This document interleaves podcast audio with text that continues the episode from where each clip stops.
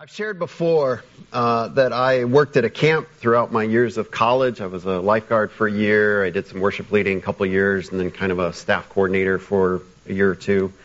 And uh, one of the traditions that that I think both the children and the counselors sort of dreaded was that each year, each week, when we had a new group of campers, at the very beginning of the week, we would get everybody together in their, their villages. We had clusters of cabins called a village, and so the village leader, who was me the last couple of years, uh, the village leader would get the, the cabins together, and we would go over the rules of the camp.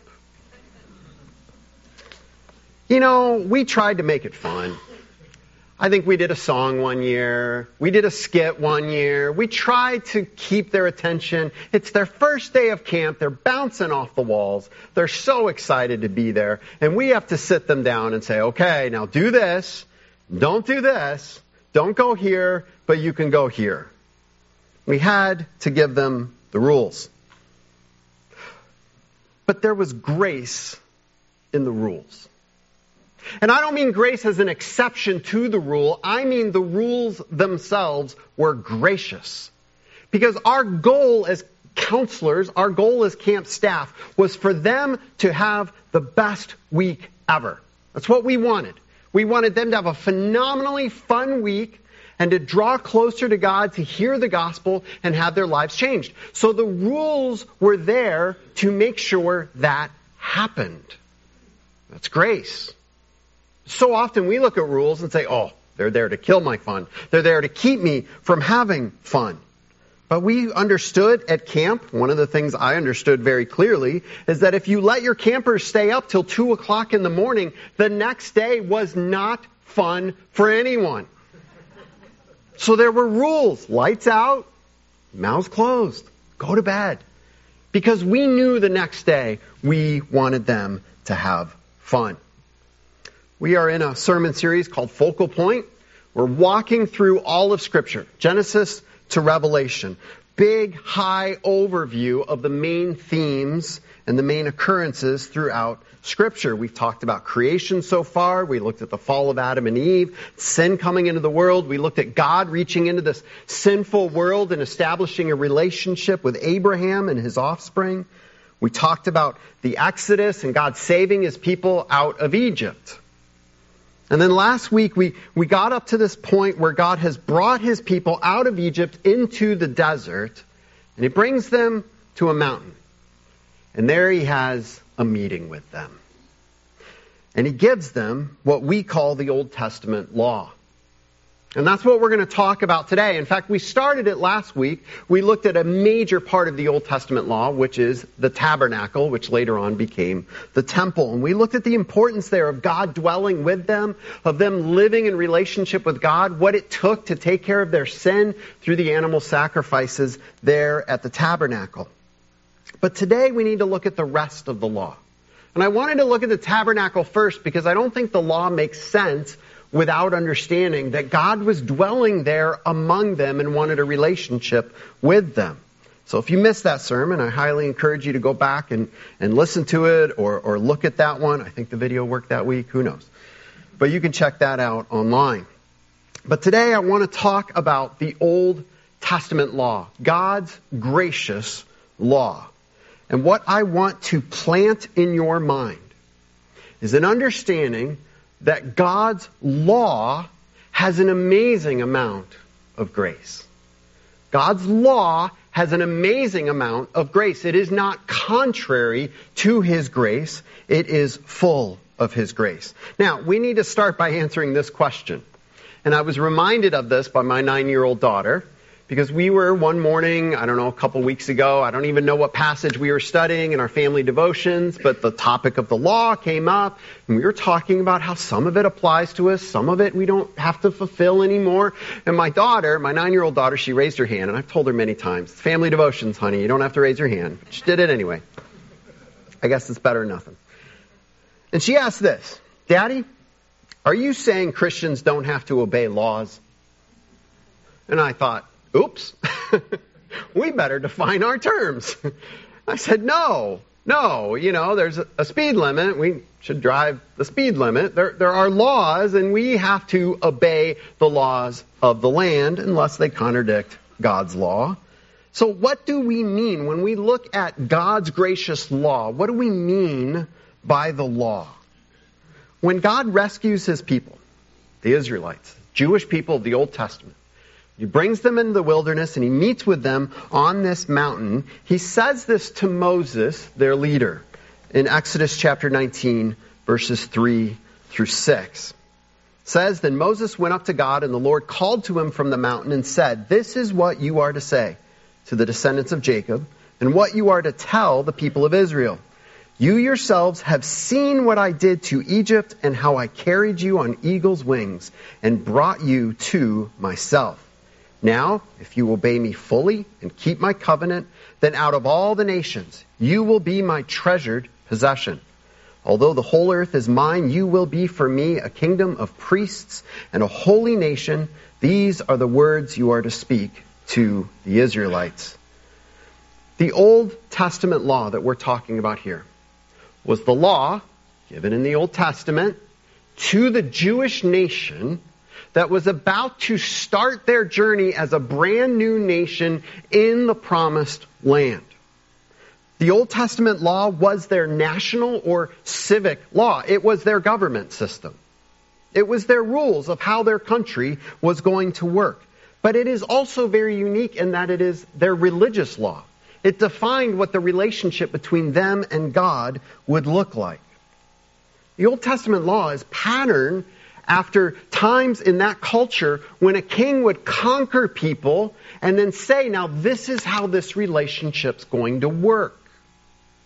And so the people understood God has saved them. He has claimed them for His own. And He's telling them now, now we need to understand, you need to understand how this relationship is going to work. The law spans from Exodus chapter 20 all the way through the end of the book, chapter 40. And Exodus is mostly, as we talked about last week, mostly about the tabernacle. God continues giving them the book of the law in Leviticus, and then he repeats a lot of the same things in Deuteronomy. The word Deuteronomy literally means second giving of the law. Deutero nomos, second giving of the law. And this is right before they enter the promised land, and he's reminding them of what this is going to look like, what the relationship will be.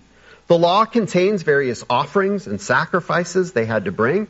It contains instructions for the priests that would serve in the tabernacle each and every day.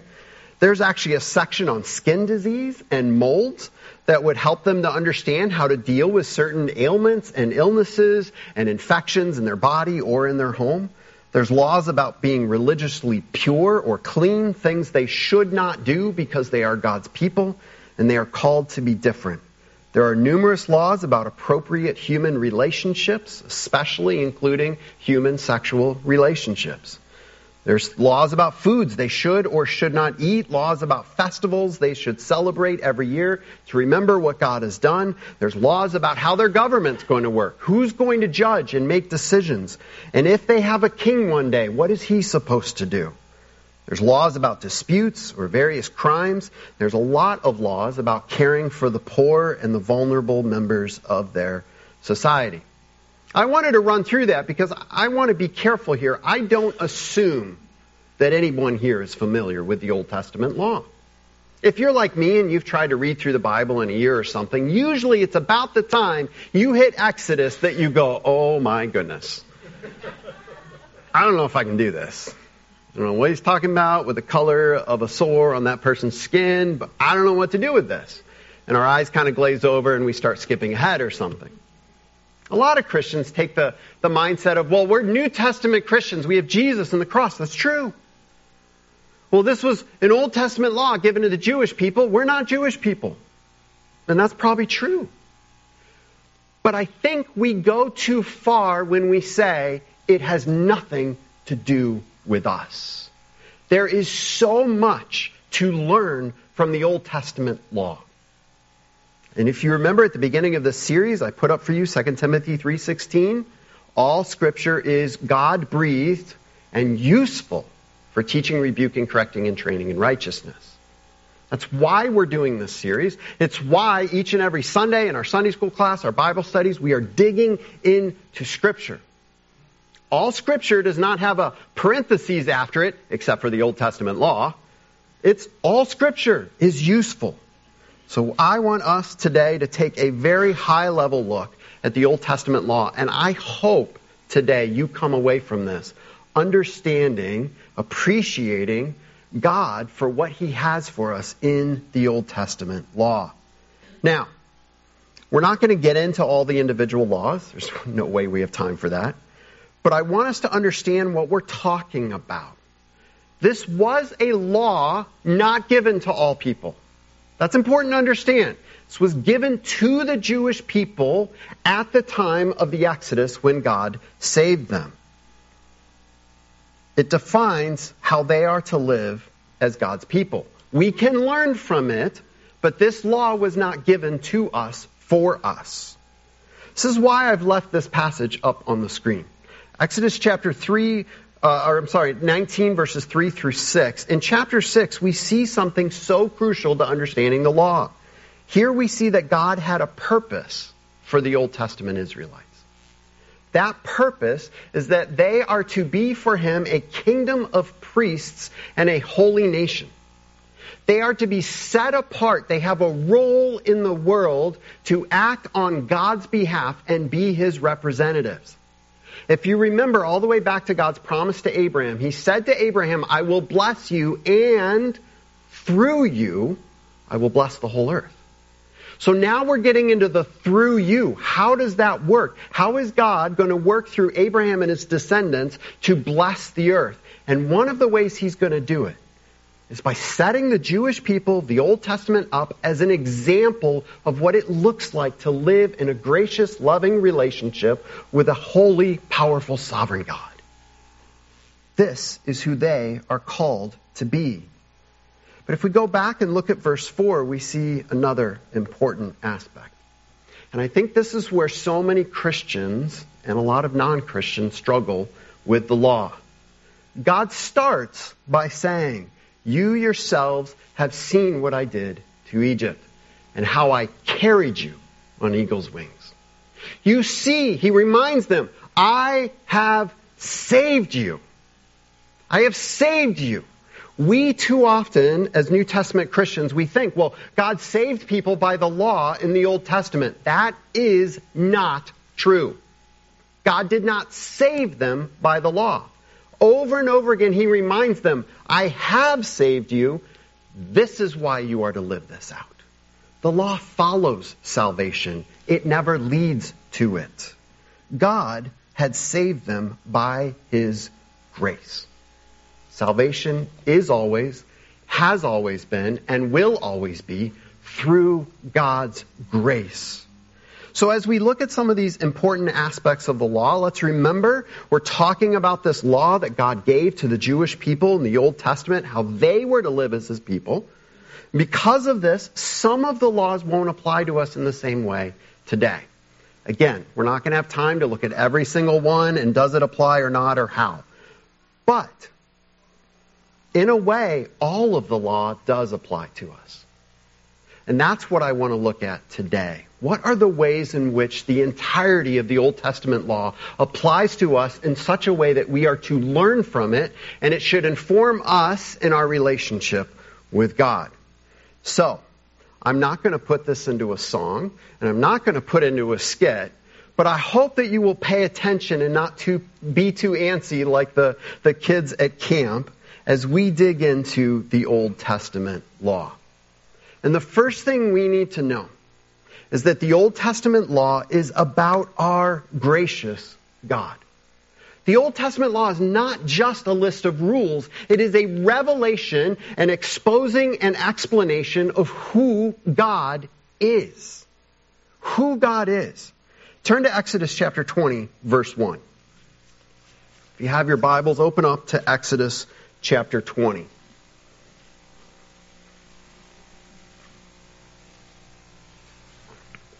Right away, you'll probably see a subheading that is very familiar to you. Probably the first thing most people think about when they think about God's law of the Old Testament, the Ten commandments. Ten commandments. You shall have no other gods before me. Do not make idols. Do not take the name of the Lord in vain. Keep the Sabbath holy. Honor your father and mother. Do not murder. Do not commit adultery. Do not steal. Do not bear false witness. And do not covet. And some people take this to, as kind of the sum total of the law. I, I think that's stretching it a little bit. I like to think of the Ten Commandments as kind of a syllabus. You remember syllabi? When you're in college or in your school and at the beginning of the semester, you're like, this is what you're going to talk about throughout the semester. Now, that's not the teacher giving you the script that they're going to read from each and every day. It's an overview, a highlight of the main points. The rest of the law informs what God means by the Ten Commandments. But what I want to draw your attention to is the very beginning of the Ten Commandments. Because this is the most important verse in the entirety of the Old Testament law. And it is Exodus chapter 20, verses 1 and 2. God is about to give the law. He's about to start with the Ten Commandments. But first, he wants them to focus on the most important point. And God spoke all these words I am the Lord your God who brought you out of Egypt, out of the land of slavery. All of the law hangs on those words. God saying, I am God, and I am the one who saved you. All the rest of the law flows from that. I am God, and I am the one who saved you. Now, this is how you are to live. Throughout the Old Testament law, there are several repeated phrases. And this is a big one. I am the Lord your God. I did a search and I found over 55 times in the Old Testament law that God repeats this phrase. And they are in some very unique settings. There's one place this makes sense. They should only worship God, the one true God, Yahweh. And he says, I am the Lord your God. But there are seemingly mundane, everyday laws where God still says, do this because I am the Lord your God. He tells them to respect the elderly in Leviticus 19:32. Why? Because he is God. He tells them to treat foreigners who live among them well in Exodus 19:34. Why? Because he is God. He tells them to be honest in their business practices. Why? Because he is God. Now, isn't it interesting? He could have said, well, because it's a good business practice and it's fair and helps other people and it's good for the economy. He says, no. Do this because I am the Lord. He tells the farmers when they're clearing their fields to leave some of the fruit of their vineyards, and, and in other places he talks about other crops. Leave some of it behind for the poor among you to have something to eat. Why? Because He is God. Over and over again, God reminds them that they are to obey these things because of who He is. They were to live differently. They were to be set apart. And the word that we use for that is holy, set apart for a purpose. They had a special place in this world, a special purpose in their life, and they were to be set apart and be holy because of who God is. The Old Testament law cannot be understood or obeyed without a relationship with God. It can't be. Because the whole law hinges on, hangs on, I am the Lord your God who saved you. I feel often as Christians we make a huge mistake here. When we try to take the Ten Commandments and push them on our world and say, live this way. They can't. They can't do it. And if they live that way, even if they could, apart from a relationship with God, it wouldn't make a difference. Our people don't need a list of rules on the walls of our courthouses. They need a risen Savior who has changed their hearts. The law will make no sense apart from a relationship with God. The people were to live differently, be changed because of this relationship with God. They were not to worship any other God because the one true God is the one who saved them. Only God could tell them how to worship Him. That's why He gives them the tabernacle and all the rules and regulations. He says, I saved you. This is how you are to worship me. Their obedience to the Old Testament law was to be a response to an acknowledgement of the truth that they believed in. Our God has saved us, and our God lives among us. So the Old Testament law is about our gracious God. And, and this is where I think we can grab hold of this as Christians, New Testament Christians today, and understand some of the application to ourselves. God has never changed. He is still holy. We also have been called on a mission with Him to be His representatives in this world. And we are to respond to the salvation that God has given us, first by faith, trusting in Him, and secondly by obedience, living out that faith. The Bible makes it very clear from the very beginning, and especially in the Old Testament law, to be in a relationship with God is to be changed by your relationship with God. God changes us because He knows what's best for us. Now, another way that I think we can understand the Old Testament law is that the Old Testament law graciously reveals and restrains sin we go back several weeks, we talked about Adam and Eve and the Garden of Eden and they ate of the fruit and sin entered the world. And then we started looking at the progression of history since then. And there was this downward spiral.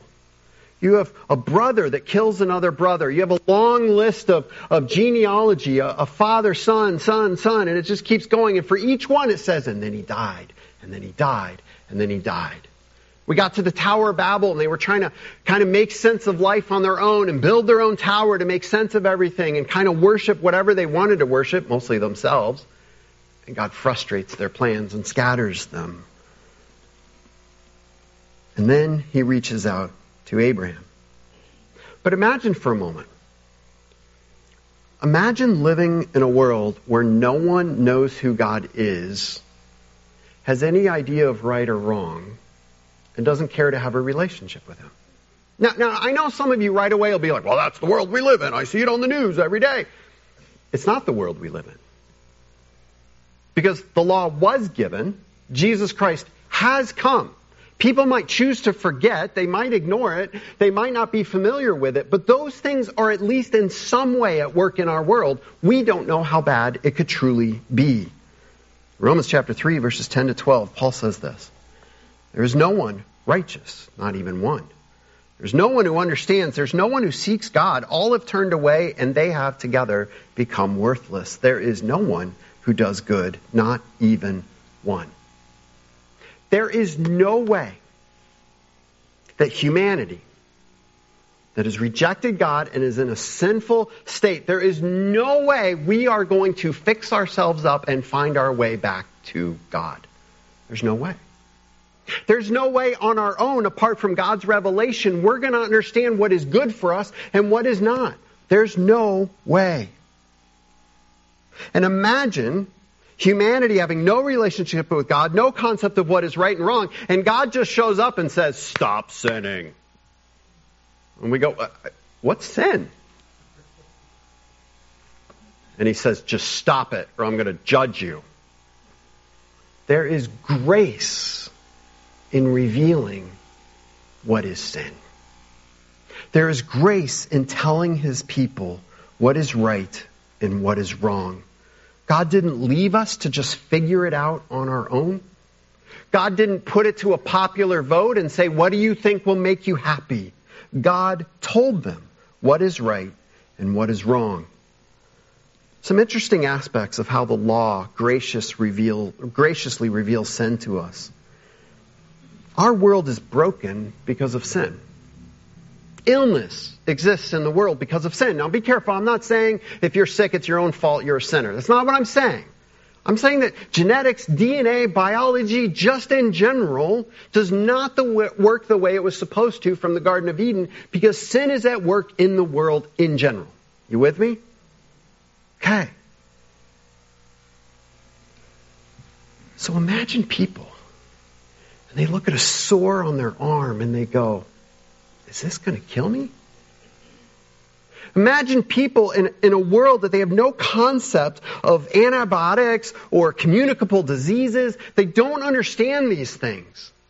And in His grace, God says, that sore is that color, you need a quarantine. And if it's that color, you're okay. We read that as gross. I think they would have read this as, thank you. They, they show up one day and they move the bed away from the wall. There's a little bit of mold there. God in His grace told them, in this case, if it's this color, get out of the house and tear it down because that mold will kill you. Or, if it's this color, you're okay. Just clean it up. That's grace. The law also defines sin in broken human relationships. If we're all sinners doing our own thing and everything seems to just make our, us happy and we want it the way we want it, and we're wondering, why are things not working? Why are we not getting along with uh, each other? And God, in His grace, comes in and He tells us about the sin of broken human relationships and how we are to treat people, how we are to show respect to one another, how we are to show love to one another. God also gives grace in pointing out the sin of our broken relationship with Him. Over and over again throughout the Old Testament law, He reminds them He is their God. And He gives them a way to worship Him. He communicates with them. But not only does the law define what sin is and reveal what sin is, it gives a way of restraining sin. If the Israelites were to follow God's law, it would keep them and their sin from being as bad as it could be. That's an act of blessing and grace. They were to live differently, holy, living out the law. It would be a check upon their sin. So the Old Testament law graciously reveals and restrains sin among the Israelites, or at least it was supposed to. That still applies to us. It is grace when we come to Scripture and God says, don't do this. Oh, as children, we want to say, oh, but I know better, God. I've got this. I can take my ball and play in the street. You don't know what you're talking about. But we don't know what we're talking about. And a gracious and loving God is telling us, don't do that. It's wrong. Those things still apply to us, and we still, still see those things in the New Testament. Another way the Old Testament law helps us is that it points to God's grace to us. As we already saw, it reveals sin, and that's an act of grace. But what good would it be to point out what somebody is doing that is wrong if you don't also point to a solution. The law provided a way to deal with their sins. Leviticus chapter 4 verse 2 starts this way. Say to the Israelites, when anyone sins unintentionally and does what is forbidden in any of the Lord's commands. And then the rest of the chapter of Leviticus chapter 4 deals with various people, their community, a priest, the whole community, and it talks about what to do when they sin. Think about that. God knew they would sin. He said, this is what sin is, this is what you are to do, and this is what you're not to do, but if you do. Because he knew. He knew they would sin. And throughout that chapter, various sacrifices are commanded. An animal that must die in their place to pay the price for their sin. And then at the end of the chapter, Leviticus 4:35, the very end of this verse, God says, In this way the priest will make atonement for them because of the sin they have committed, and they will be forgiven. Right there in the law, God provides for them a way for something to take their place, to take their punishment, to give its life in their place. God graciously provides a way for his people to be forgiven of sin. The Old Testament law makes it clear there is a penalty for sin. That sin is death. But it also makes it clear that God in His grace provides a way of salvation through something dying as a substitution in their place. Now, we know though, we know the Old Testament law was not enough. We know this because the Old Testament people struggled and never kept it perfectly, that their hearts were not being changed. And we know it from the New Testament when Hebrews 10:11 tells us, day after day, every priest stands and performs his religious duties again and again. He offers the same sacrifices which can never take away sins. The Old Testament law could not do what needed to be done. It could not accomplish salvation. It could only point in a direction. And it points to the need for a perfect sacrifice. The author of Hebrews in verse 10 of chapter 10 says, And by that will we have been made holy through the sacrifice of the body of Jesus Christ once for all.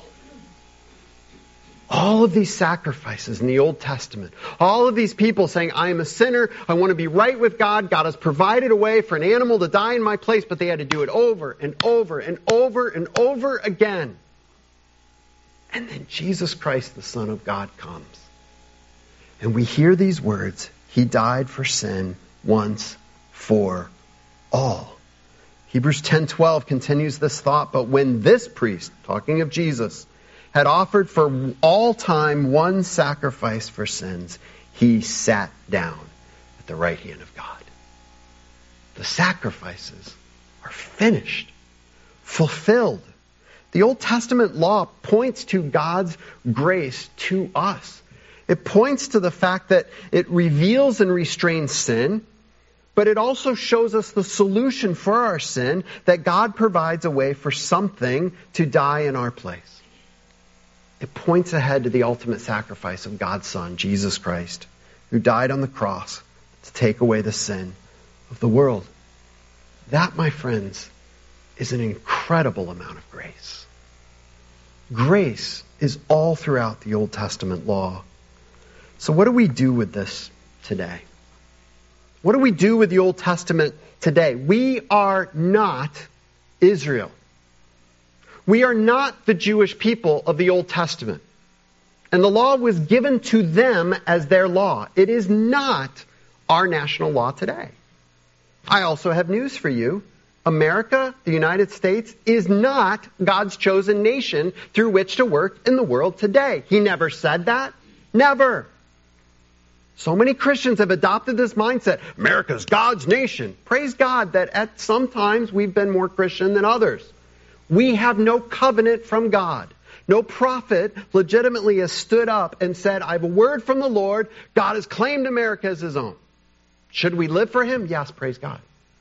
Should we be blessed and grateful for the blessings we have in this country that we are free to worship him? Yes, praise God. Has God used the United States in powerful ways and mission movements around the world? At one time, yes, praise God. But we are not, as Americans, God's people.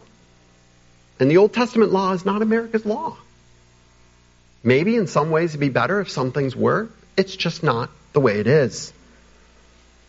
The Old Testament law was given to God's people in the Old Testament to live for Him. And something drastic has changed. Something major has changed. Jesus Christ, the Son of God, has come. The Christmas story starts with him being called Emmanuel, which means God with us.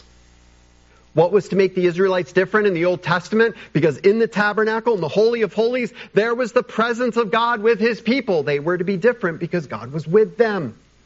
We have Jesus.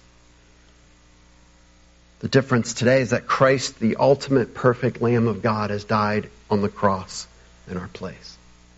The difference today is that Jesus Christ is our conquering King who has risen from the dead and conquered sin and death.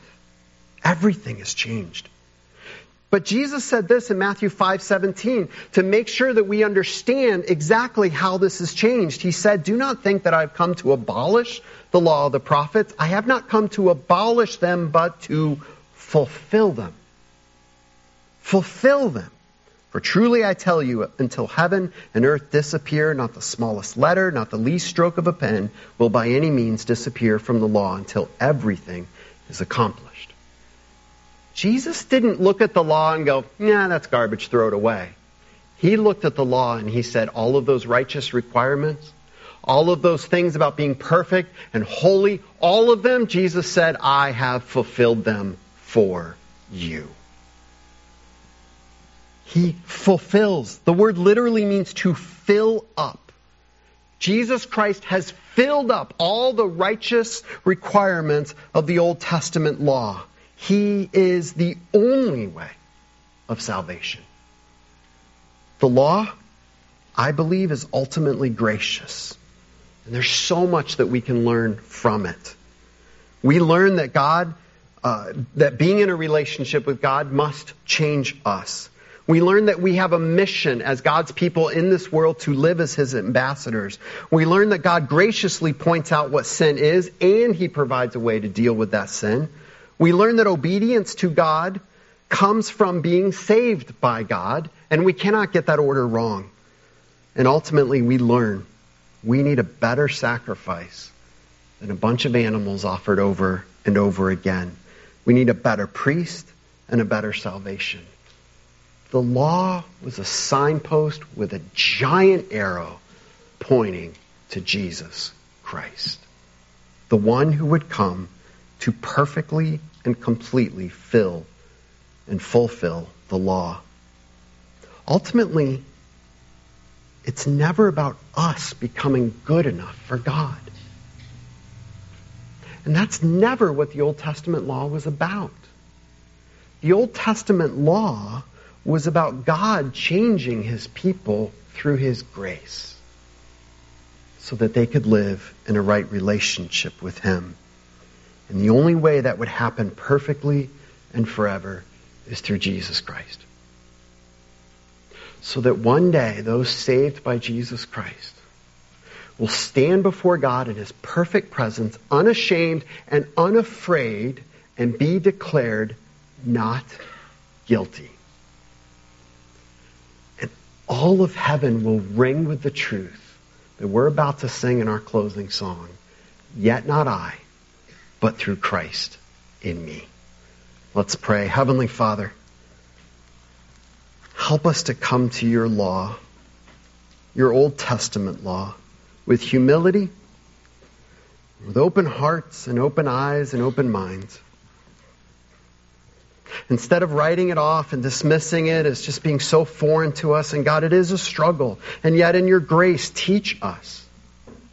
And God, show us all the ways that your law points to your Son, Jesus Christ. And Father, I pray as Christians today, your people, the church, saved through Jesus Christ, called into a relationship with you, called to be your ambassadors in this world. May we take seriously the truth that you deal with sin in the lives of your people. You change your people. We are to live differently. And Father, there are times that's so difficult. There are times it makes us ridiculed in this world, but we have a higher calling. And ultimately, this world has a higher need. They need to see the gospel of Jesus Christ at work in people that you have changed. And so, Father, help us to take up that call. Help us to trust in your Son so completely that we know we are saved. Help us to take seriously that being saved from our sin means that we also need to be changed. Help us to lay down our own thoughts, our own ideas, our own desires, and our own wants, and to listen to what you have to say in your word and to live accordingly, Father. And through it all, help us to remember it is not us or our obedience that makes us righteous. It is your Son, Jesus Christ, his death, and his resurrection that saves us. And in whose name we pray. Amen.